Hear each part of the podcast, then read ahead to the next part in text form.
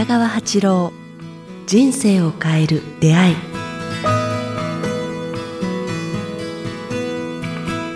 こんにちは早川洋平です北川八郎人生を変える出会い今日は第29回をお届けします北川先生よろしくお願いしよますろしくお願いします。さあ、えー前回ですね脳は嘘をつくというちょっと衝撃的なそうですね。はいはい。回で、えーまあこれね気づいてなかった人もたくさんいると思うのでまずは気づきからってことだったと思うんですけど皆さん実践されてますでしょうか、まあ、そんなわけで、えー配信から1週間経って、えーまだまだ先生話し足りないということで今日は、まあ、続きということではい。どんなお話を？脳は自分の都合に生きているからですね、こう、邪斗間にすぐ負けちゃうんですね。うん。なぜ邪斗間に負けるかっていうのを、こう、まあ、あの、今からお話ししたいなと思うんですね。はい、自分の都合をとにかく最優先する。うん。人間だけの都合に生きるっていうのが、やっ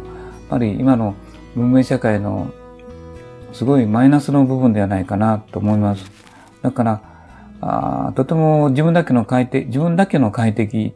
を求めるんですね、脳はなんか。だからそこで奪い合い、それから戦争、争いが起きてるなと思います。あれは僕は人間の本心本心ではないと思うんですよね。本心ではないはい。こう、利益のあることにこう追求するというか、脳の快楽を追求するという本能に、脳の本能に負けてるのではないかな。自分の目先の利、アメリカも、まあいろんな国もそうなんですけど、ロシアもそうなんですけども、はい快楽と言いますかね、ラッキーの世界をこう、大企業もそうなんですけども、うん人間だけの都合をこう最優先している。まあ、それがお金につながっていると思うんですけども、うんまあ、そう、それが、あの、なんとか、ジャトマって僕は言ってるんですけどね。はいそれともう一つは、人間、あ快楽、痛みに弱いって言いますかね。だから、痛みにとても弱いから、あ恨むことにこう、逃げていってしまう。逃げたいですよね逃げたいですね。で、みんな、自分だけが、あの、心地いい世界へ、うんうんあの、住み込もうとします。なんかお金を貯めようとするんですよね。うんで、いい家を住む。自分だけは快楽、あの、心地よいっていう都合、快楽って言いますかね。はいそれを追求してしまいますよね。うんそれはこう、本来はそうじゃなくて、どんな、あ立派な家に住んでても、中でみんなが仲が悪かったら、その家は寒々しくて楽しくないはずなんですよね。本来やっぱ何が大、あの、一番大切かって言ったら、心の純粋性ですよね。やっぱじ心の純粋性にこう勝るあ力はないと思うんですけども。心の純粋性そうですね。そのことについてまたお話ししますけども、それで、こう、私はこう、そこでちょっと難しい話でごめんなさいね。はい共存共栄から共存共楽の世界に行こう。人のため、人の喜びのために生きる、共に生きていく社会をあ皆さんに提案したいな、作っ作っていきませんか？とか、一生懸命講演で言ってるんですよね。共存共栄から共存共楽。はい、もう、もうこれ以上栄えな栄えなくて、うん人間だけの都合に生きてしまってるから、もう東京来てびっくりするのは、はい。ビルだらけですよね。うんだから新幹線と飛行機となんか、もう緊張だらけですね。これはすべ、て脳、脳の快楽から生まれたもんだなって、うん私の解釈はそうなんですけどね。うんうん新幹線もなんか電車の日本だけがいつも緊張に生きてるなと思います。うんで、いつも自分が損しないように脳は計算している。うんだから、快楽と痛みに弱い。うんこれは5番目なんですよね。うんだからこう、そこをなんか、もう少しこう考えていただければいいなと思ってますね。確かにお話伺ってると、やっぱり人間で、それも今日の、というか前回からの脳の話なんでしょうけど、なんかやっぱりもっともっとというか、本来もう十分すぎるほどやっぱり普通に暮らせる、もうゆ豊かじゃないですか。そうですね。昔に比べたらですね。先生がおっしゃるように、もうその共存共栄の A はもう十分だから、あとはもうそのあるもので十分満足した方が、それが享楽ってことなのかもしれないですけど。享楽の方ですね。楽しむ。楽をするという意味ではなくて、共に楽しむっていうことなんですけどね。でもやっぱり、今デモって言ったようにまさに脳は、なんか、楽しむという楽とか、快楽、気持ちいいとかで、どんどんどんどん、そう言っても果てないですよね、脳って何なんだろだからそこは破壊に向かってるからですね。そのことにやがて、まあ気づく時代に来たと思うんですよね。だから若い人たちはあまり物を求めなくなったっていうかね、体っていうか心の言うことに目覚め始めた人たちがあ増えてきたって感じがしますね。だから、あの、お肉のお店ももちろん栄えてますけれども、ベジタリアンのお店が占め、あの、栄えているように、うん。あの、体のことを聞こうとする人たちはとても増えてきましたね。数十年前よりもすごく変わってきました。うん。でも、お話が伺ってると、まあ、キーワード前回から今回ありますけど、やっぱり脳は嘘をつくっていうところの反対で、まあ、心の純粋性ってこともありましたけど、なんか僕なりの解釈、正しいかわかんないですけど、やっぱり脳っていうのはまさに頭で何でも考えるみたいな感じで、心は文字通り心。そこら辺の違いなのかなっていうのはちょっと思ったんですけど。その通りだと思いますね。特に脳の中でも、左脳って言いますかね、計算高いと、それからいい、あの、えーっと、まあ、あの、理論的に喋ることとか、構築するとか、社会性を保つとか、結局、早川さんも私も、まあ、これを聞いてる方もそうなんですけども、みんな小さいとか勉強しろ、勉強しろ、考えろ、少し頭で考えろ、理性になれ、理性的になれと言われてるのは、全部左脳の働きを高めようって言ってるような気がするんですよね。で、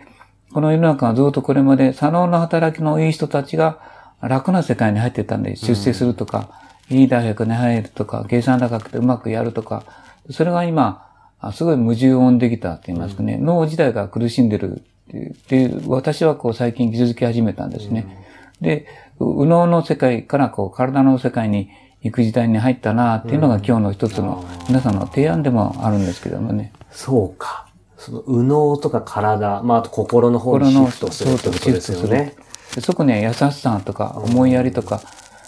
自分だけ利益を負わないで、こう、共になんか心地よい世界にこう手を差し伸べることができると言いますかね。それが結局前回おっしゃったように、まあ例えば脳だけで考えると、まあ損するとか得のことだけ考えちゃうけど、得がある人、得がある、うん得がある人はやっぱりその心でちゃんと何かを決められるってことですよね。そうですね、そうそう。で、本当はこう、だから自分の利益のこと、あることのみ、こう、あの、追求するから、うん本当は大事なお話し会とか、大事な人に会うときも、ちょっと言い訳をして、こうなんか、あめんどくさいとか考えて、すごく言い訳して、先にこう、行かない言い訳や、できない言い訳をつ作ってしまう人たちがとても多いと思うんですね。脳に負けた人たちだなぁと思うんですね。だから、あ脳の言い訳にいつも負けて自分の利益を優先する人は何か、どうする、何が失うかというと、やはりこう、信用っていうものを失いますよね。うんあいつも自分の都合に生きてるって信用っていうのを失うと思うんですね。で、言い訳をすると、なんか、あまた自分をごまかして苦しんでしまうっていうか。で、そこでまた友人を失ったり、仕事を失ったり、言い訳、また重ねてこう対立してしまったり、はい。負の世界に入ってしまう。だからその辺の、それは自分が悪いのではなくて、うん本当、本来の自分は良くしたいと思ってると思うので、脳の、あの、快楽って言いますか、嘘をつくっていうのに、こう、あの、気がつかれるといいと思いますうね。ん脳は嘘をつく。あと二つぐらい脳のことをはい次回について言いたいんですけども、脳はね、本当に嘘をつく。うん。そうか、じゃあまだまだお話尽きなさそうですので、またこれは続きがあるということですね。3回言っていいかな、はい、3回行っていいんじゃないですかね。まだまだいけそうですけど、えっと、先生、ひょっとしたら3回目のそのお話になるのかもしれないですけど、ここまで前回と今回聞いてて、最後にあの伺いたいのが、やっぱりその脳は嘘をつくってことを気づくことだよっていうことがまず大切だって思ったんですけど、そうは言っても、もうずっと脳がこの回転する中でも、まあ僕だったら36年生きてきてる中で、やっぱり一番怖いのはその気づかないことですよね。そうですね。うんそれはあの、二つの方があると思いますね。すごいトラブルを招いて、自分がしょっちゅうそれをやると嫌になってしまうというかね。それを、あの、気づく人がおると思うんですよね。同じことまたやりまして、またやって、また負けてとかいう自分の欲に負けるっていうのは、脳の欲に、快楽というの欲にこう負けてるんだと思いますよね。だからあなたが悪いのではなくて、こう脳を見な、脳のその方向性を見直すといいよって私は思いますね。脳の方向性。うん脳がこういつも小さい時から、あの、この快楽の方向方向や言い訳や自分の痛みを守ろうとするって癖がついてしまっている。特に日本人はそれが強いんですよね。だから、ヨーロッパの人たちはすごいのは、それを大冒険、冒険心の強い人がとても多いんですよ。山を登ることや、はい。勇敢な人たちが。日本人以上にうん。多い。で、日本人はすぐビビってしまう。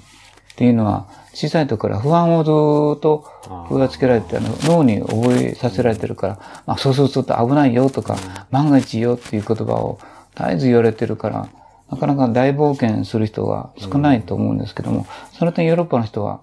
すごいですね。ヒマラヤを飲んだり、あの海を越えていったり、だって大航海時代って言葉もあるぐらいですからね。うん、で崖を登ったり、ん。なんか、すごいトトライする心が強いのも、彼らは左脳に騙されないっていう、なんか何かあるのかな、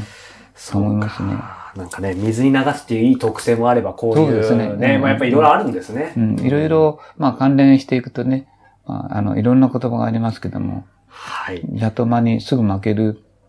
ということでですね、まだまだお話はつきませんが、えー次回またどんなお話伺えるんでしょうか。えーこの番組では、えー皆様からの北川先生の質問をお待ちしております。えー北川アットマークキクタス .jp、えすべてアルファベット小文字で、kitagawa アットマーク kiq アルファベットの q tas.jp、えーもしくは、え北川八郎公式ホームページよりご質問を寄せください。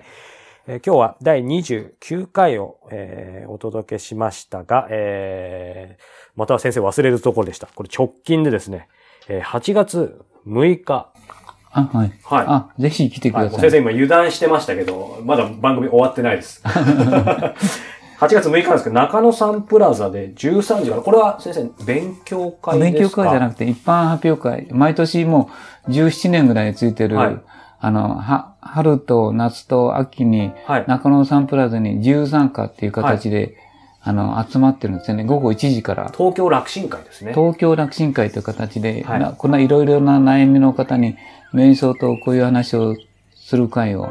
あの、午後1時から夕方までやってます。これ先生今僕、測ったかのようにじゃないですけど思い出したんですけど、先生僕ちょうど去年これを初めて。行かせていただいて、ええ先生覚えてるかわかんないですけど、あの、ずうずうしくインタビューさせてくださいっていうふうに。あ、そうなんですか。なので、僕にとっても感慨深いですけど、ぜひ皆さん、ね、先生に直接、ぜあの、私の声を浴びに来てください。ね、ぜひ良き声を浴びにはい来ていただければと思います。えー東京楽神会8月6日ですね、13時半から、えーのようですので、えー詳しくは北川八郎先生のホームページ、えー講演会情報をご覧いただければと思います。ということで今日は第29回、えーをお届けしました。北川先生ありがとうございました。あ、どうもありがとうございました。